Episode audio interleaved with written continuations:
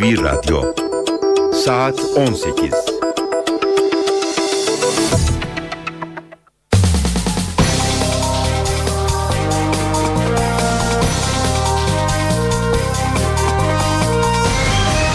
Eve dönerken İyi akşamlar. Eve dönerken haberler başlıyor. Ben Tayfun Ertan.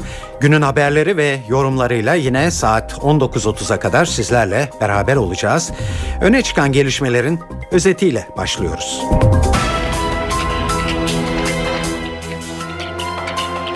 Türkiye hala İmralı'da Abdullah Öcalan'la görüşecek olan BDP heyetinin kimlerden oluşacağını konuşuyor. BDP eş başkanı Adalet Bakanlığı'na sundukları isimler üzerinde bir sıkıntı olursa o zaman çözüm sürecine doğrudan katılmadan dışarıdan destek vereceklerini söyledi. Ergenekon davasında mahkeme eski Genelkurmay Başkanı İlker Başbuğ'un Halefi Işık Koşaner'in de aralarında bulunduğu dört ismin dinlenmesi yönündeki talebini reddetti. Kamuda kadroya alınacak olan sözleşmeli personel sayısının 80 bine bulabileceği hesaplanıyor. Emniyet Genel Müdürlüğü trafik cezalarını arttırmaya hazırlanıyor. Yeni düzenlemeyle hız sınırını %50 ve üstü oranda aşana 700 lira, kırmızı ışıkta geçene 343 lira ceza verilecek.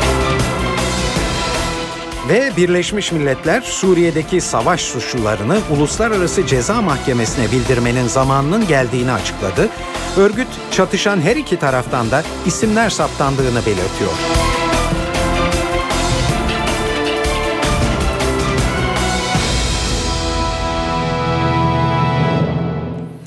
İyi akşamlar. Şimdi bu haberlerin ayrıntılarına geçiyoruz. Haftalardır herkesin yanıtını merak ettiği soru İmralı'ya gidecek ikinci heyette kimlerin yer alacağı sorusu artık her an yanıt bulabilir.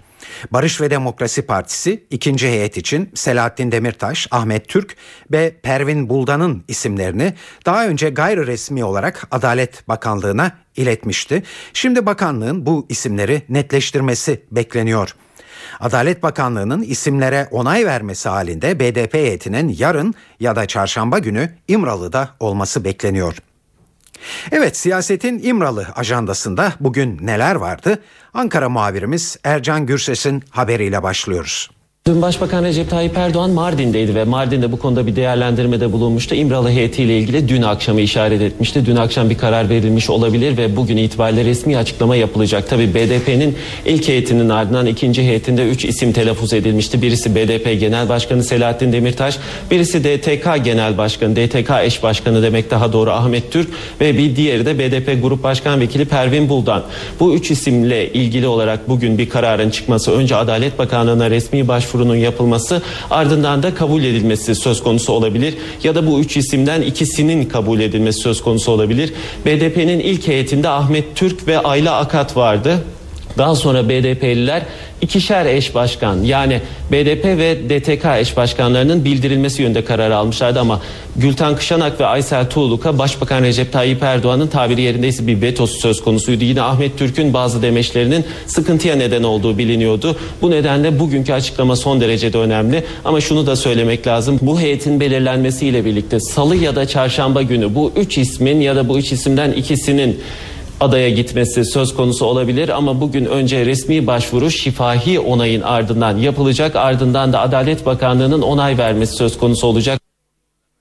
Evet muhabirimiz Ercan Gürses haberinde e, BDP eş başkanı Selahattin Demirtaş'ın yaptığı açıklamanın önemli olduğunu belirtiyordu. Şimdi tam da biz e, size o açıklamayı getireceğiz. Demirtaş İmralı'ya gidecek heyette yer alacak isimler konusunda Adalet Bakanı ve hükümetin tek başlarına karar veremeyeceğini söyledi ve isimler üzerinde bir sıkıntı olursa o zaman biz de parti olarak çekilir, çözüm sürecine dışarıdan destek veririz diye konuştu. Bu saatten sonra hükümetin isimlere takılarak süreci e, yavaşlatma gibi bir tavrı ortaya çıkarsa biz artık buradan başka niyetler ararız. E, bizim e, uzun süredir heyetimiz e, hazır bir şekilde bekliyor. Biz kararımızı almış durumdayız. Hangi arkadaşlarımızın başvuru yapacağı belli. Hükümet bu konuda karar vermeyecek. Hükümet izin merciidir. Adalet Bakanlığı İmralı Adası'na veya herhangi bir cezaevine bir milletvekilinin gidişi konusunda izin verir, karar vermez. Kararı partimiz vermiştir. Kararı biz veririz, o kararı da vermiş durumdayız. Kendileri izin verir mi, vermez mi onların takdiridir. Biz siz de yürütebiliyorlarsa biz engel olmayacağımızı zaten başından beri belirttik.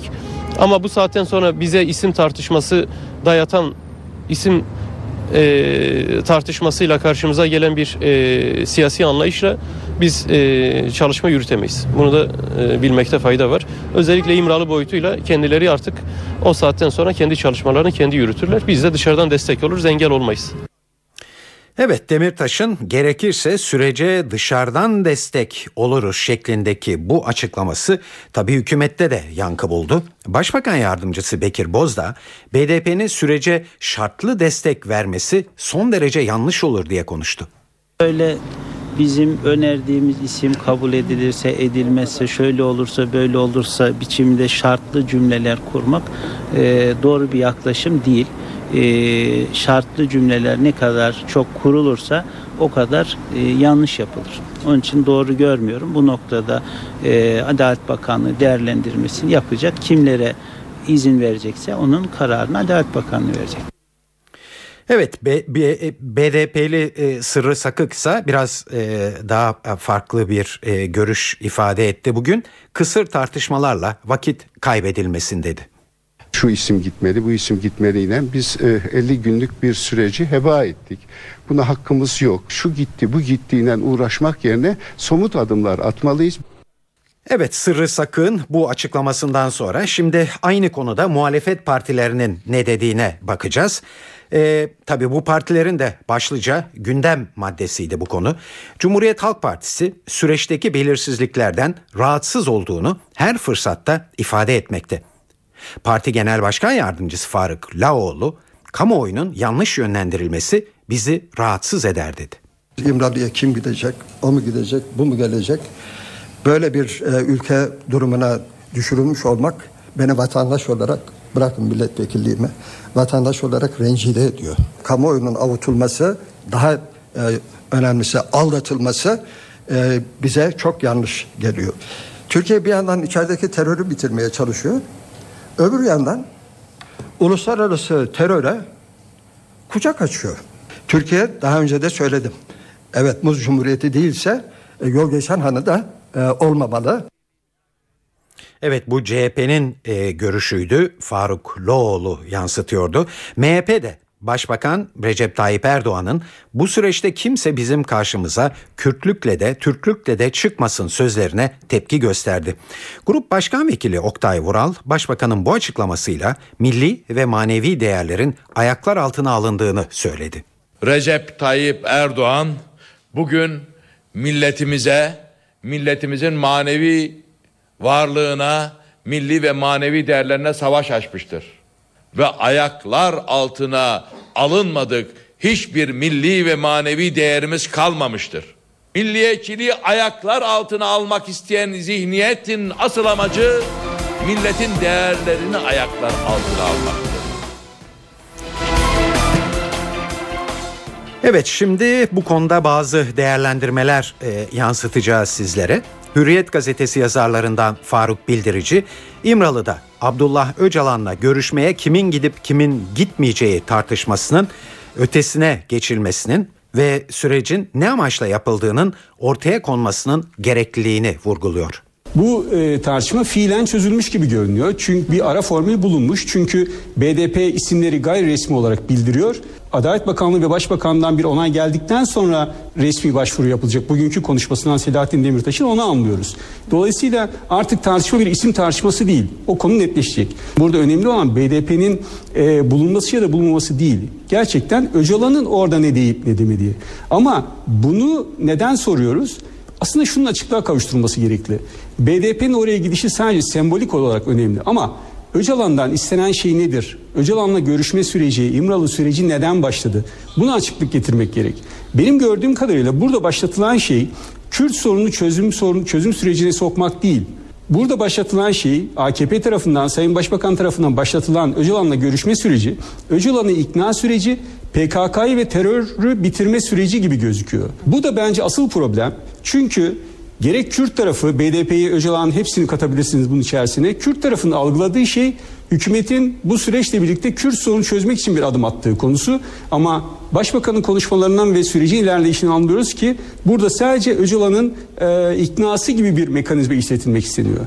Bence bunun yol aç- e, bunun aydınlatılması gerekli. E, bu aydınlatılmadığı sürece bazı şeyleri anlamak çok zor olur.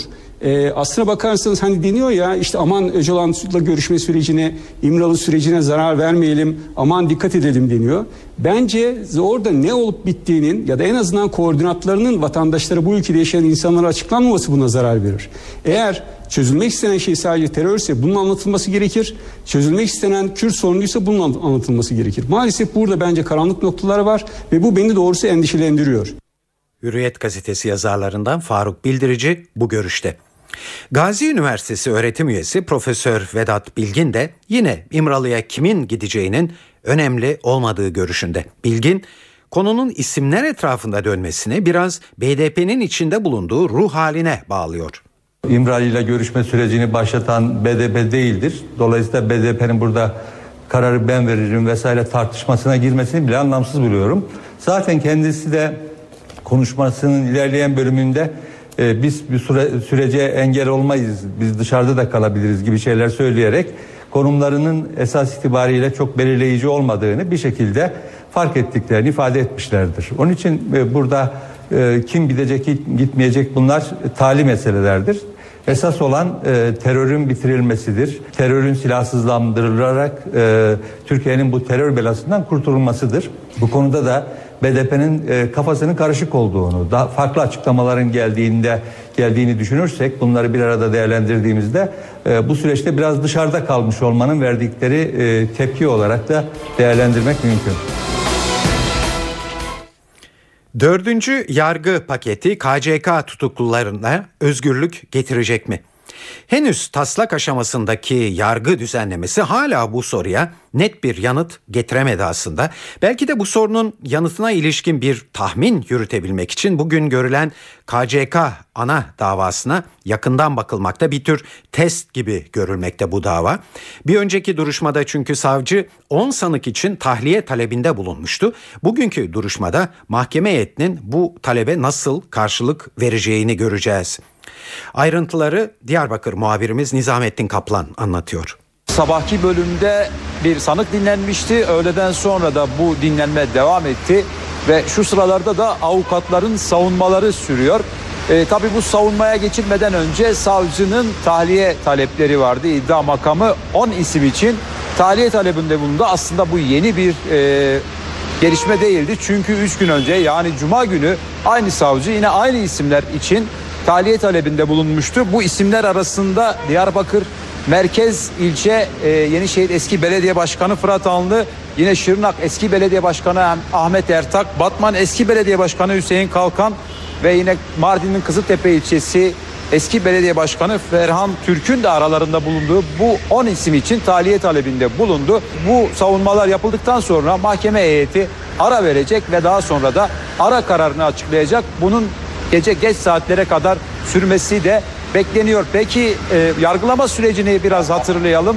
İlk operasyonlar KCK'ya yönelik ilk operasyonlar 14 Nisan 2009 yılında yapılmıştı ve tutuklananlar e, ilk olarak 18 Ekim 2010 yılında yargı önüne çıkarıldı ve o günden bu yana yargılama devam ediyor. Zaman zaman Kürtçe savunma krizi nedeniyle e, yargılama tıkanmıştı ama e, 31 Ocak'tan itibaren ana dilde savunmanın önündeki engelleri kaldıran yasanın Cumhurbaşkanı tarafından onaylanmasından sonra 31 Ocak'tan bu yana Diyarbakır'daki KCK ana davasında Kürtçe savunma yapılabiliyor. Mahkeme tercüman görevlendiriyor ve e, duruşmalara böyle devam ediliyor. Bugünkü duruşmayı izleyenler arasında BDP eş genel başkanı Selahattin Demirtaş yine BDP Diyarbakır milletvekili Nursel Aydoğan'la e, CHP genel başkan yardımcısı Sezgin Tanrıkulu da vardı. İşte o duruşma halen devam ediyor ve muhtemelen gecenin geç saatlerine kalacak gibi görünüyor ve bu günkü duruşmada da yine tahliye kararlarının çıkması bekleniyor. Cuma namazında okunan hutbeler bölgelerin dil ihtiyaçlarına göre yeniden hazırlanacak. Başbakan yardımcısı Bekir Bozdağ daha önce TRT'nin Kürtçe kanalında mevlit okutulduğunu anımsattı ve bazı din hizmetlerinin Kürtçe verileceğini belirtti.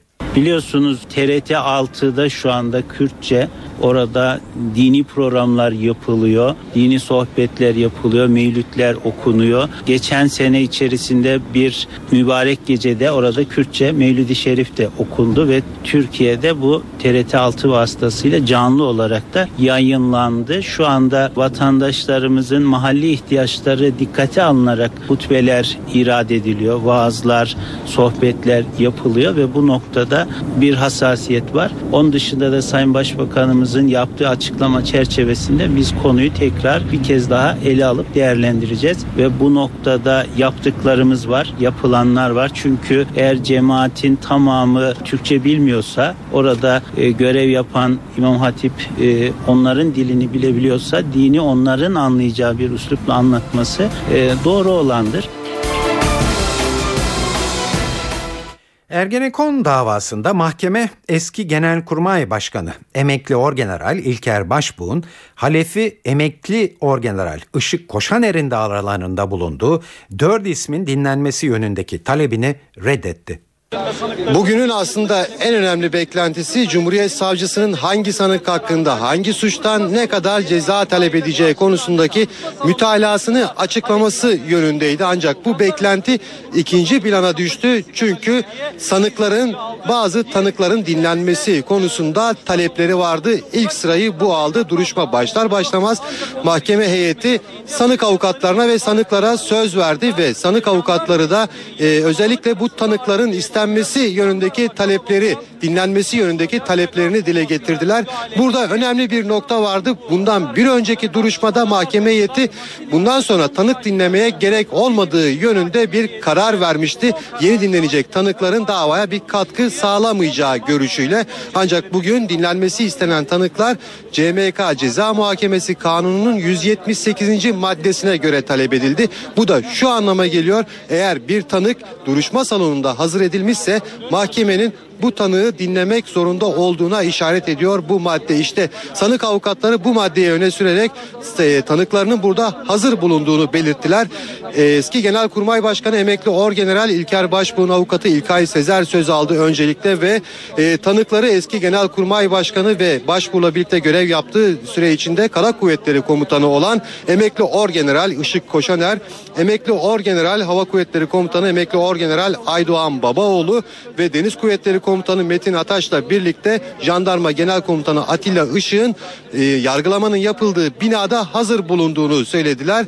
Talep e, talebin ardından diğer sanıklar da aynı şekilde burada hazır bulunan tanıkları olduklarını söylediler. Cumhuriyet Savcısı bu talebin reddedilmesini istedi. Mahkemede bu yönde karar verdi. Bu tanıkların dinlenmesi talebini reddetti. Gerekçe olarak da bir önceki duruşmada aldığı kararı gösterdi. Gerekçe olarak mahkeme heyeti. Mahkeme heyetinin aldığı bir karar daha vardı. Cezaevinde kalıp kalmayacağı tartışma konusu olan sağlık sorunları nedeniyle tahliye edilmesi istenen Malatya İnönü Üniversitesi eski rektörü Profesör Fatih Hilmioğlu'nun e, adli tıba sevk edilmesine karar verdi mahkeme heyeti.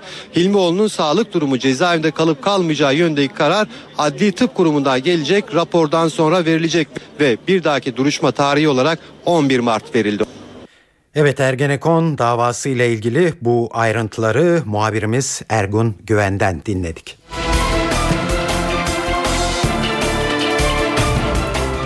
Piyanist Fazıl Say'ın dini değerleri aşağıladığı iddiasıyla yargılandığı davanın bugünkü duruşmasında sanatçının otizm hastası olduğu gerekçesiyle cezai ehliyetinin yerinde olup olmadığının tespiti talep edildi. İstanbul 19. Suç Ceza Mahkemesi'nde görülen duruşmaya Fazıl Say katılmadı. Duruşmada söz alan şikayetçi Ali Emre Bukağlı, Say'ın üç büyük dinin değerlerini aşağıladığını ileri sürdü. Bu kağlı görsel medyadan da öğrendiğimize göre sanığın otizm hastası olduğu şüpheleri var. Bu hususun araştırılarak cezai yükümlülüğü var mı yok mu belirlenmesini istiyoruz dedi. Sayın avukatı Meltem Akyol Müvekkilim otizm hastası değildir. İddiaya ilişkin cezai ve hukuki haklarımızı saklı tutuyoruz dedi. Akyol ayrıca müvekkilim dini değerleri aşağılamamıştır. Sadece Ömer Hayyam'ın dizelerini aynen paylaşmıştır. O yazılar müvekkilimin yarattığı bir şey değildir dedi. Fazıl Say'ın cezai ehliyeti olup olmadığının tespiti yönündeki talebi reddeden mahkeme duruşmayı 15 Nisan'a erteledi. Sırada kamudaki sözleşmeli personeli ilgilendiren bir haberimiz var. 2011 genel seçimleri öncesinde 200 bin sözleşmeli personeli kadroya alan hükümet, kamuda personel rejimini yenileyecek kapsamlı bir çalışma yürütmekte. 657 sayılı devlet memurları yasasının değiştirilmesi, farklı isimlerle çalışan personelin tek çatı altında birleştirilmesi öngörülüyor. Bazı kurumlardaki sözleşmeli personele kadro verilmesine de öngören çalışmalar bir süre önce Bakanlar Kurulu gündemine de geldi. Çalışma ve Sosyal Güvenlik Bakanı Faruk Çelik'in Bakanlar Kurulu'na sunduğu ilk taslakta belediyelerde çalışan 18 bin sözleşmeli personelin kadroya alınması öngörülüyor. Bu sayının diğer kamu kurumlarındaki sözleşmeli personeli de kapsayacak şekilde genişlemesi üzerinde duruluyor. Kadroya alınacak sözleşmeli personel sayısının 80 bini bulabileceği hesaplanmakta.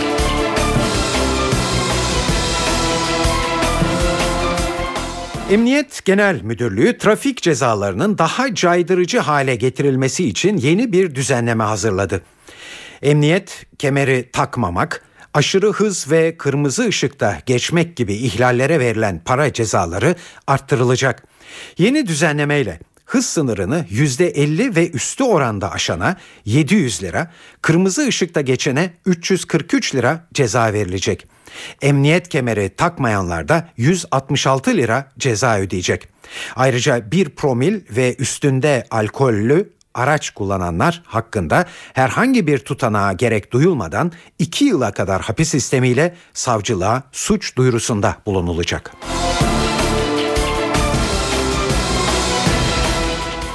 Köprü ve otoyollarda 1 Şubat'ta kartlı geçiş sisteminin yerini alan HGS yani hızlı geçiş sisteminin abone sayısı son bir ayda gözle görülür bir şekilde yükseldi. HGS'ye hemen her gün 20 bin kişi abone oluyor. Anadolu Yakası PTT Baş Müdürü Erol Işıksoy, HGS için öngörülen abone sayısının şimdiden aşıldığını söylüyor.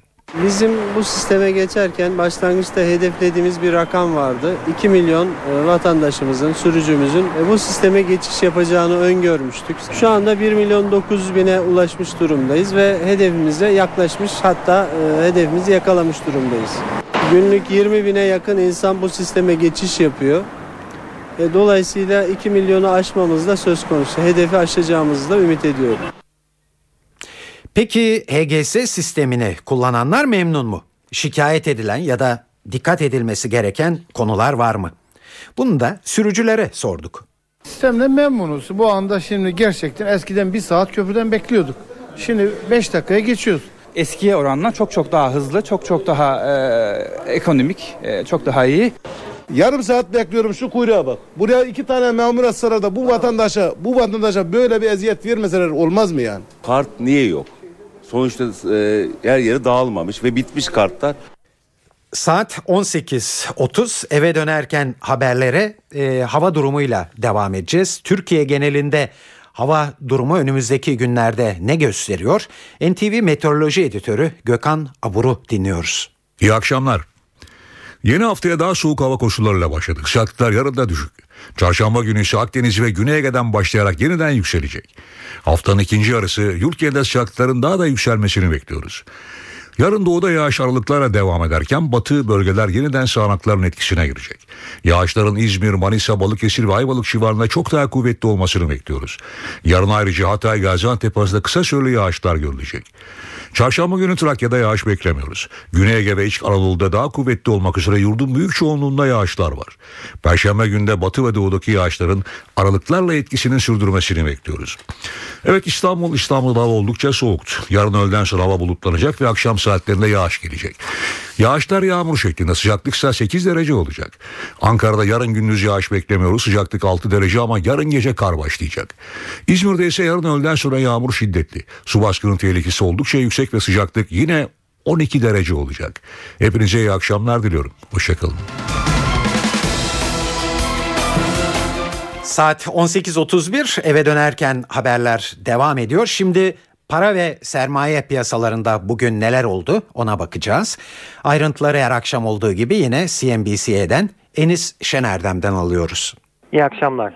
Düzeltme sürecinden çıkmaya çalışan İMKB oldukça dalgalı bir günü geride bıraktı. Güne yükselişle başlayan ve artan iyimserlikle 78.500 direncine kadar yükselen borsa ardından gelen satış baskısıyla eksiye döndü. İkinci seansta tekrar yükseliş hareketi deneyen endeks bu kez 78.000 seviyesi üzerinde tutunmaya çalıştı. Ancak bu denemede de başarılı olamadı ve kapanış %0.22 kayıpla 77.907 seviyesinden gerçekleşti. Analistler haber akışının yavaşlamasıyla borsada teknik seviyelerin daha belirleyici hale geldiğini belirtiyor. Yarın Merkez Bankası faiz kararının piyasaya yön verecek en önemli gelişme olması bekleniyor. Yurt dışında piyasalarda karışık bir tablo var. İspanya ve İtalya'daki siyasi belirsizlikler borsaları baskılıyor. Wall Street'te ise bugün işlem yok. Başkanlar günü dolayısıyla piyasalar tatil. Para piyasalarında Euro dolar paritesi 1.34 altındaki seyrini koruyor. Dolar TL ise 1.76-50 civarında yatay. Tahvil piyasası hazinenin düzenlediği 5 ve 10 yıllık tahvil ihalelerini takip etti. İhalelerde güçlü talep gelmesi olumlu algılandı ve gösterge tahvilin faizi ikinci piyasada az da olsa gerileyerek günü %5.76'dan kapattı. Tahvil piyasası için de yarınki Merkez Bankası faiz kararı belirleyici olabilir. Saat 18.40 NTV Radyo'da size e, şu ana kadar eve dönerken haberlerde Türkiye'den gelişmeler sunduk. Türkiye'de en çok konuşulan haberler üzerinde durduk. Şimdi de dünyada en çok konuşulan haberlerle devam ediyoruz.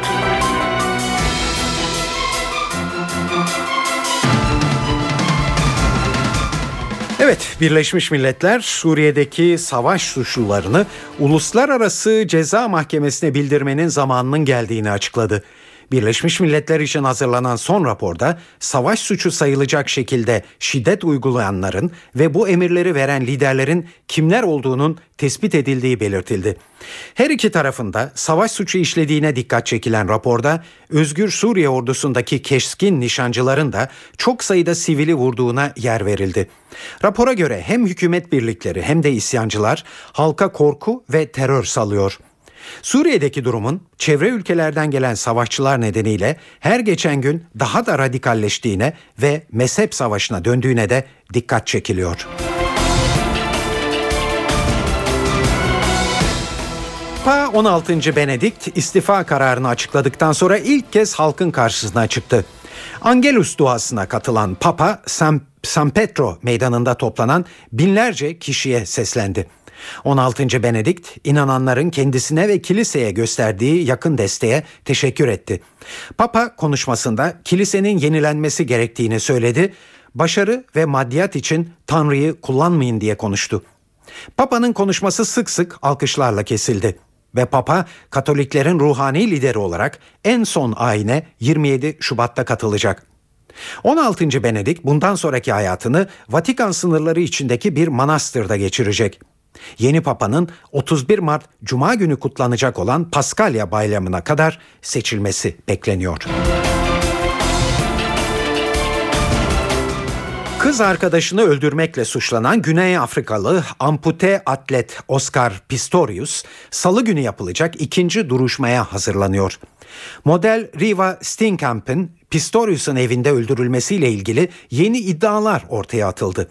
Güney Afrika basını ilk duruşmasının ardından tutukluğu süren bu sporcunun evinde silah ve mermilerin yanı sıra bir de kanlı kriket sopasının bulunduğuna yer veriyor.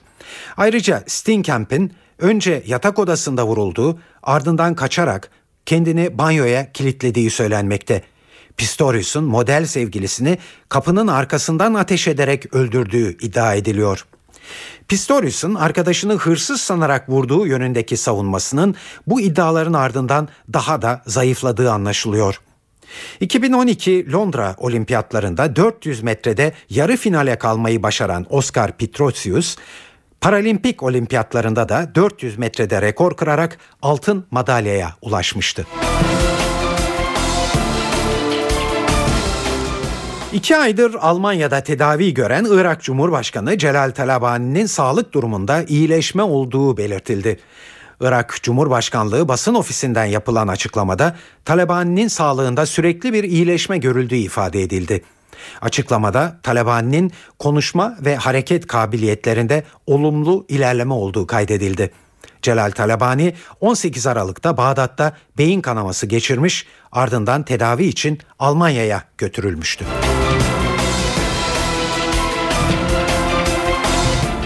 Güney Kıbrıs Rum kesimi Dimitris Christofyas'ın ardından yeni başkanını belirlemek için sandık başındaydı hafta sonunda.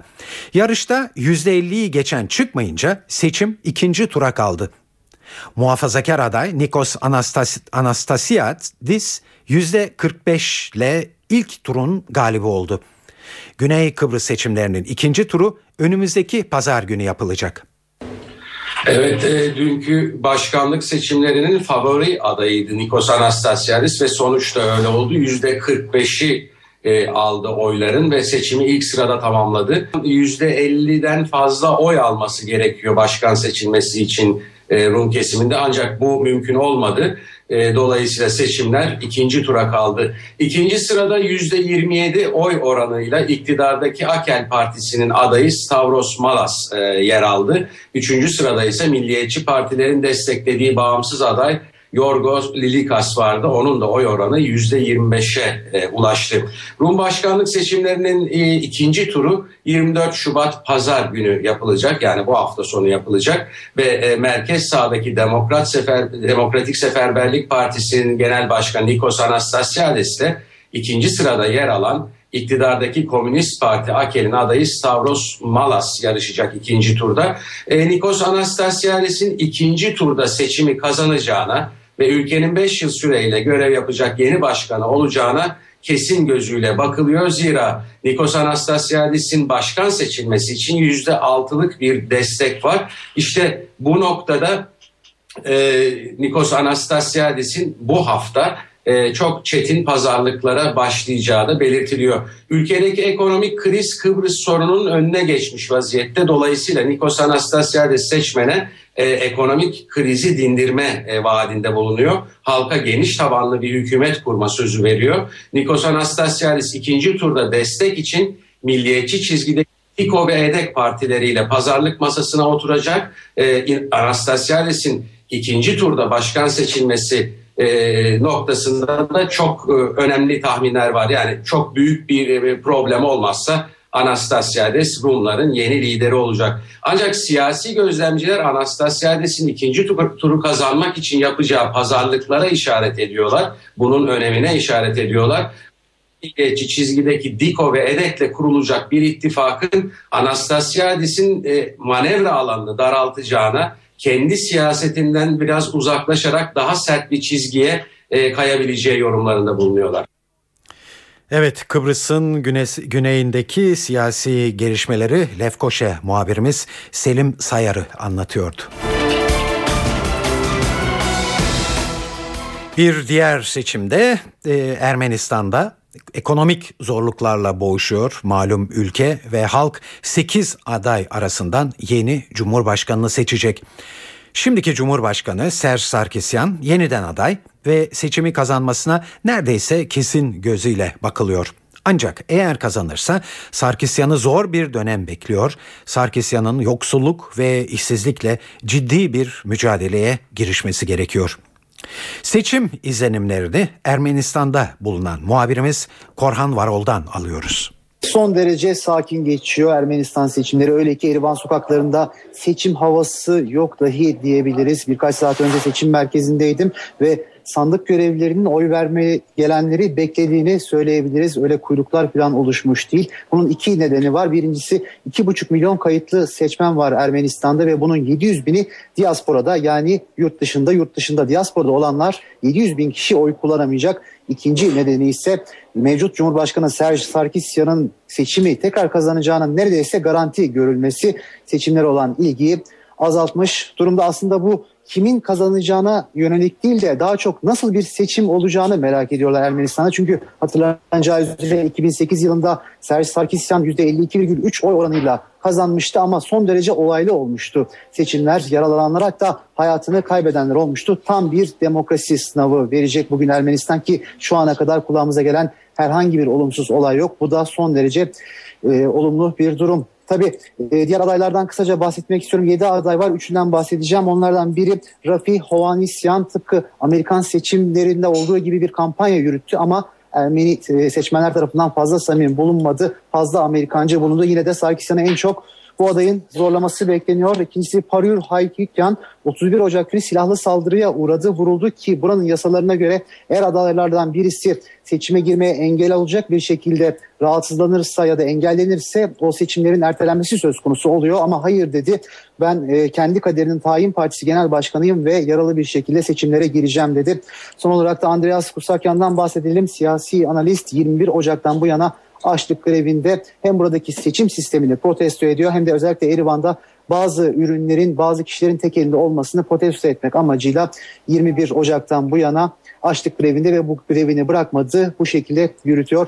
Seçimleri saatler mahalli saate göre 8'i gösterdiğinde oy verme işlemi sona erilecek. Sandıklar açılacak ve sıra oyların sayımına geçilecek. Venezuela lideri Hugo Chavez kanser tedavisi gördüğü Küba'dan sürpriz bir şekilde ayrılarak ülkesine döndü. Chavez, başkent Caracas'a dönüşünü sosyal paylaşım sitesi Twitter üzerinden duyurdu. Havana'daki tedavisi süreçince kendisine destek olan Küba lideri Raul Castro ve eski lider Fidel Castro'ya da teşekkür etti. Chavez'in tedavisine ülkesinde devam edilecek. Aralık ayında ameliyat olmak için Küba'ya giden Chavez'in sağlık durumu ile ilgili olarak çeşitli spekülasyonlar ortaya atılmıştı. Uzun bir süredir ortalarda görünmeyen Chavez'in ameliyat sonrası ilk fotoğrafları geçtiğimiz hafta kamuoyunda paylaşılmıştı.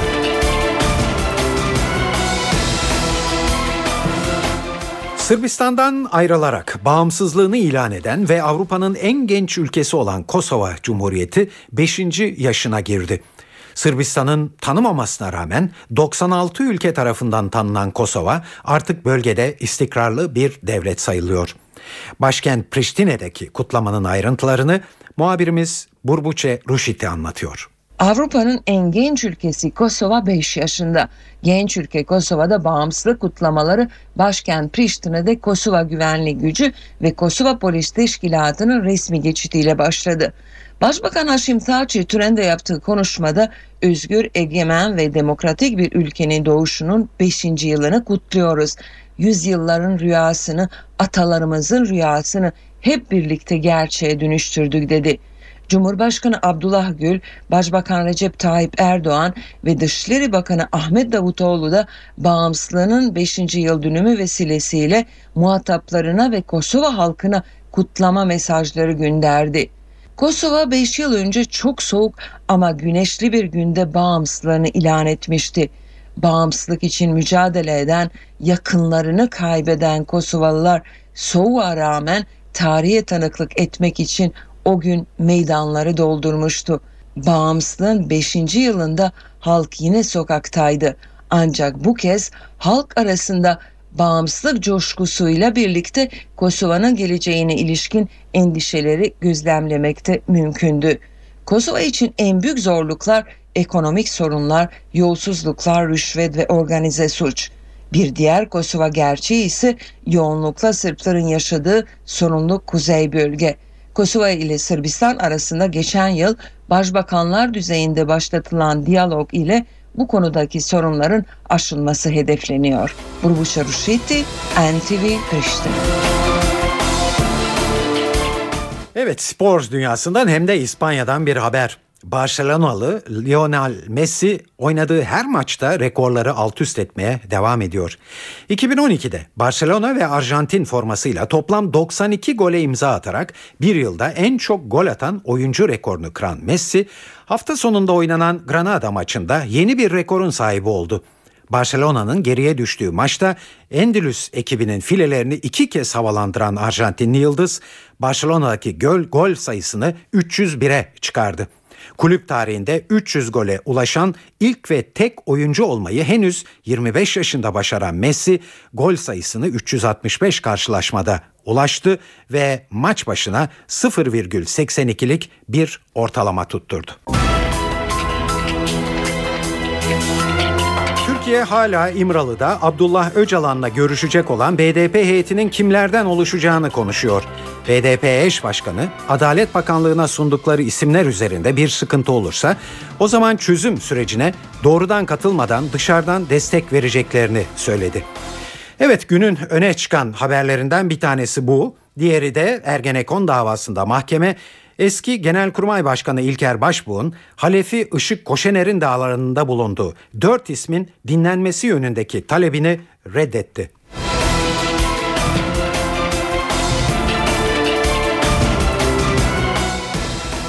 Evet şimdi bu e, haberlerle ilgili ayrıntılara geçiyoruz. Haftalardır herkesin yanıtını merak ettiği bir soru var. İmralı'ya gidecek ikinci heyette kimler yer alacak?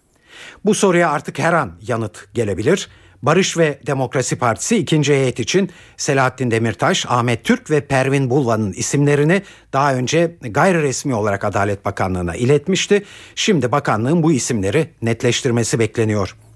Adalet Bakanlığı'nın isimlere onay vermesi halinde BDP heyetinin yarın ya da çarşamba günü İmralı'da olması bekleniyor. Ancak BDP eş başkanı Selahattin Demirtaş'tan altı çizilmesi gereken bir açıklama geldi.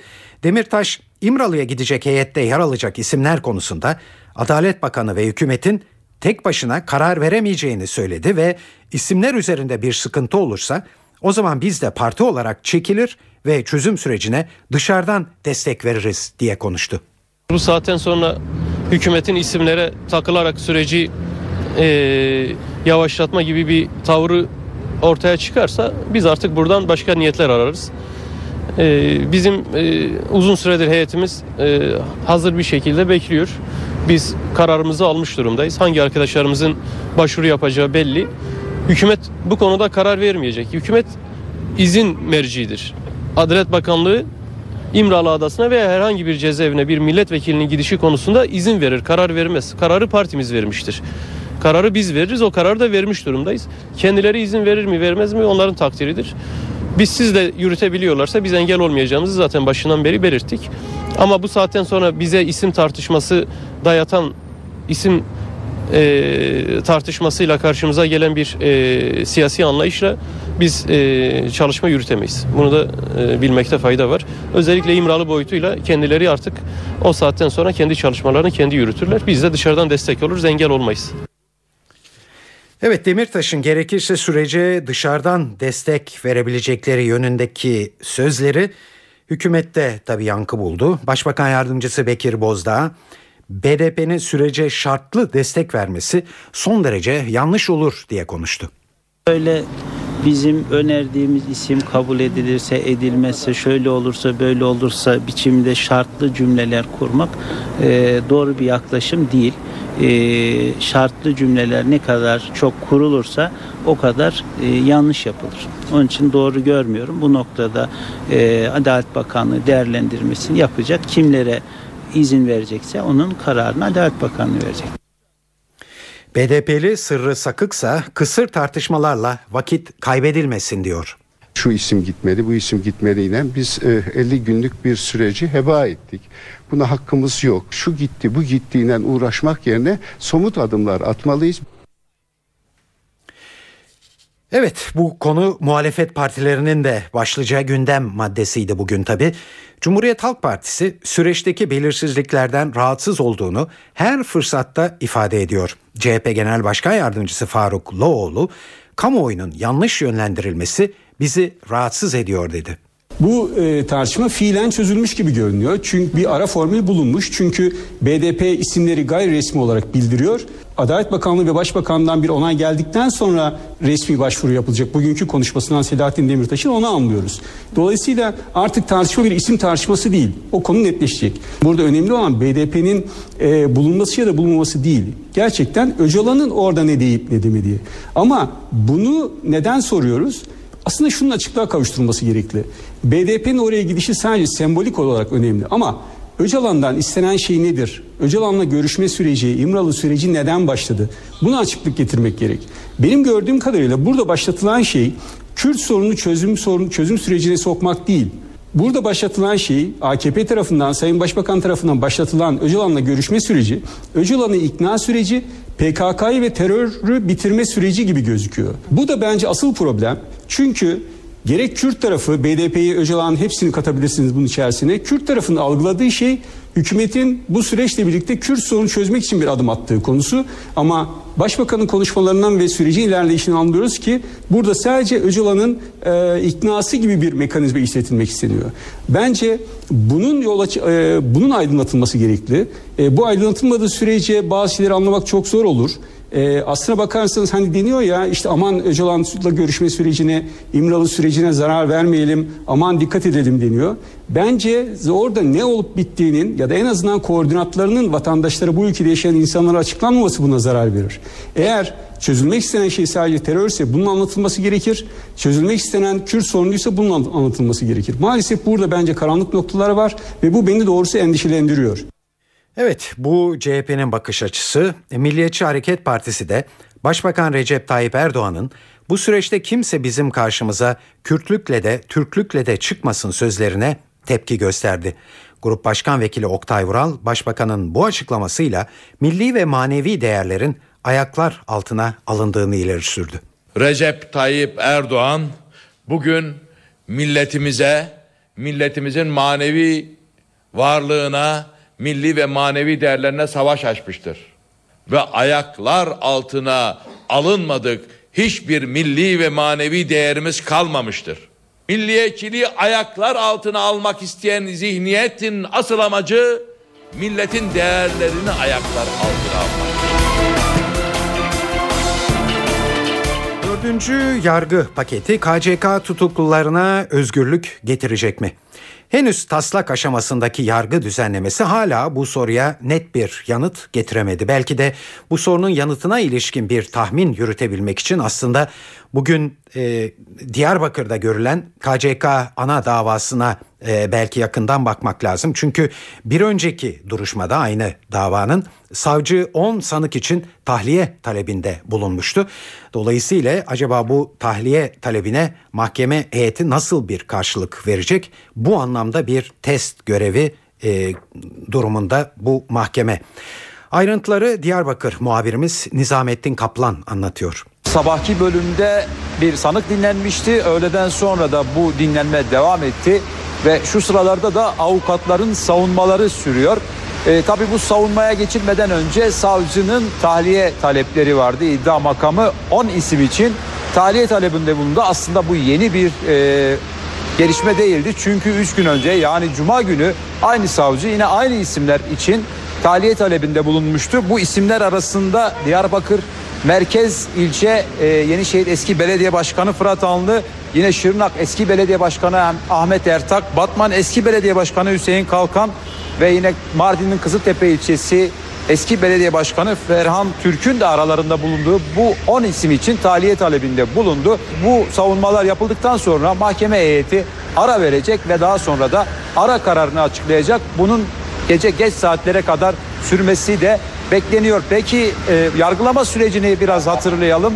İlk operasyonlar KCK'ya yönelik ilk operasyonlar 14 Nisan 2009 yılında yapılmıştı ve tutuklananlar e, ilk olarak 18 Ekim 2010 yılında yargı önüne çıkarıldı ve o günden bu yana yargılama devam ediyor. Zaman zaman Kürtçe savunma krizi nedeniyle e, yargılama tıkanmıştı ama 31 Ocak'tan itibaren ana dilde savunmanın önündeki engelleri kaldıran yasanın Cumhurbaşkanı tarafından onaylanmasından sonra 31 Ocak'tan bu yana Diyarbakır'daki KCK ana davasında Kürtçe savunma yapılabiliyor.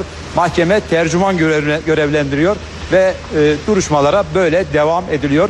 Bugünkü duruşmayı izleyenler arasında BDP eş genel başkanı Selahattin Demirtaş yine BDP Diyarbakır milletvekili Nursel Aydoğan'la e, CHP genel başkan yardımcısı Sezgin Tanrıkulu da vardı. İşte o duruşma halen devam ediyor ve muhtemelen gecenin geç saatlerine kalacak gibi görünüyor ve bu günkü duruşmada da yine tahliye kararlarının çıkması bekleniyor.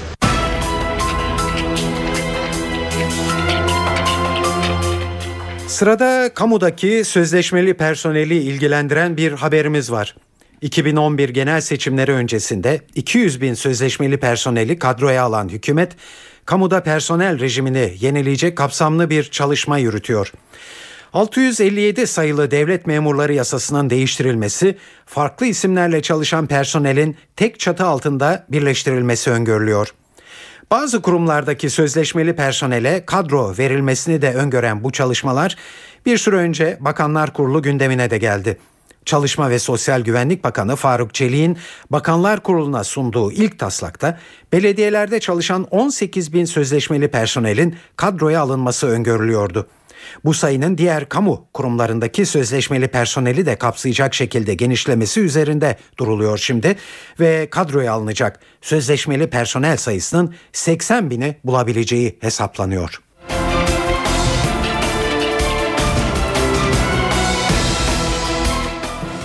Futbol dünyasından iki haberle devam ediyoruz. Biri Galatasaray, birisi Beşiktaş'la ilgili. Galatasaray'da artık tüm gözler Şampiyonlar Ligi'ne çevrildi. Sarı Kırmızılılar cumartesi günü Schalke ile oynayacakları ikinci tur ilk maçının hazırlıklarını sürdürüyorlar. Son gelişmeleri NTV Spor'dan Irmak Kazuk anlatıyor.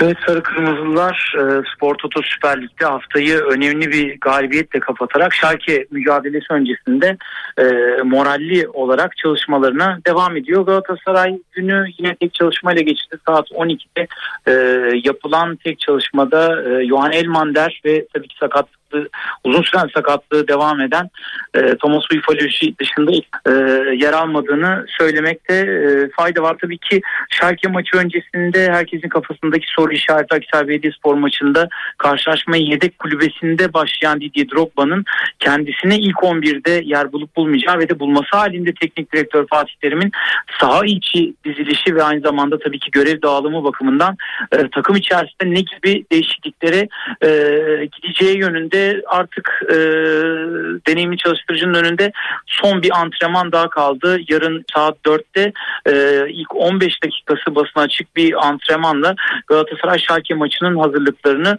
tamamlayacak. Antrenman hemen öncesinde saat 15.30'da ise e, teknik direktör Fatih Terim'in futbolcuyla birlikte e, Şampiyonlar Ligi'ndeki Şalke mücadelesi öncesinde bir basın toplantısında kamuoyunun ve basın mensuplarının karşısına çıkacağını e, hatırlatalım.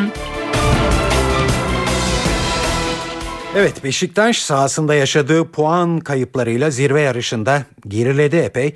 Beşiktaş şimdi ligde zorlu bir periyoda giriyor. Önümüzdeki 3 hafta boyunca Sivasspor, Fenerbahçe ve Trabzonspor'la karşılaşacak. Son bilgileri Hakan Gündoğar'dan alıyoruz. Ee, Beşiktaş takımı bilindiği gibi hafta sonunda Sivas Spor'la karşılaşacak ve e, Beşiktaş takımında birçok sakat futbolcunun olduğunu İsmail Köybaşı, Uğur Boral, Almeida, Dentinho, Oğuzhan ve milli takım kadrosunda yer alan Hasan Türk e, bugünkü çalışmaya katılmadı. E, Cenk Gören takımdan ayrı koşu çalışması yaparken Necip Uysal ve Mustafa Beklemek de özel bir program dahilinde çalışmalarını sürdürdü. Tabii ki bugünkü antrenmanda teknik direktör Samet Aybaba'nın açıklamaları vardı. Bu açıklamalar aslında beklenen açıklamalardı diyebiliriz. E, teknik direktör Samet Aybaba şunları söyledi. E, taraftar tepkisi çok normal. Kaybettiğimiz maçlardan sonra e, kızım bile baba bu gece eve gelme diyor. Üzüntüsünü bana bu şekilde belirtiyor. Tabii ki taraftarın üzülmesi çok normal ama son 5 maçımız kaldı. Ben yine tribünlerin full dolu olmasını istiyorum. İnönü'ndeki karşılaşmada taraftarımız eminim ki bizi yalnız bırakmayacaktır dedi ve önümüzdeki yılın transfer planlamasına devam ettiklerini söyledi. E, Vebo'ya değindi. Vebo hazır bir futbolcuydu. Ligi bilen bir futbolcuydu. Oradan alıp oraya geçirildi. Aynı tıpkı bizim Gökhan Süzen'e yapmış olduğumuz gibi ve yine Holmen'le ilgileniyoruz aynı takımdan. Holmen de ilgilendiğimiz futbolculardan bir tanesi ama birçok arayış içerisindeyiz dedi. Beşiktaş Teknik Direktörü Samet Aybaba Beşiktaş takımı Sivas Spor maçının hazırlıklarını yarın yapacağı antrenmanla devam edecek. Saat 19.19 19, eve dönerken haberleri dinliyorsunuz NTV Radyo'da. Sırada çeşitli kültür ve sanat faaliyetlerinden derlediğimiz haberler var. İstanbul'da Beşiktaş Belediyesi'nin ustalara saygı etkinliği devam ediyor. Programda bugün usta oyuncu Zeki Alasya var. Köyden indim şehire, hasip ile nasip ve nereye bakıyor bu adamlar gibi Yeşilçam'ın klasikleşmiş filmlerinin gülen yüzü Zeki Alasya'yı, yakın dostları Metin Akpınar, Halit Akçatepe, Hülya Koçyiğit, Melek Baykal ve Müjdat Gezen gibi oyuncular anlatacak. Alasya'nın rol aldığı oyun ve filmlerin de gösterileceği Zeki Alasya etkinliği Akatlar Kültür Merkezi'nde saat 20'de başlayacak. İF İstanbul'da bugün Caddebostan Budak'ta Zaman Yolcuları adlı film izlenebilir. Klişeleri alt üst eden incelikle dokunmuş senaryosuyla dikkat çeken filmin odak noktasında zaman yolculuğunun sırrını çözdüğünü iddia eden Kenneth adlı bir adam var. Film saat 19.30'da. İF İstanbul'da İstinye Park Sinema'da ise The Sessions, aşk seansları gösteriliyor. Gerçek bir hikayeye dayanan filmde özürlü bir adamın seks terapistiyle kurduğu inanılmaz ilişki anlatılıyor. Film saat 19.30'da başlayacak.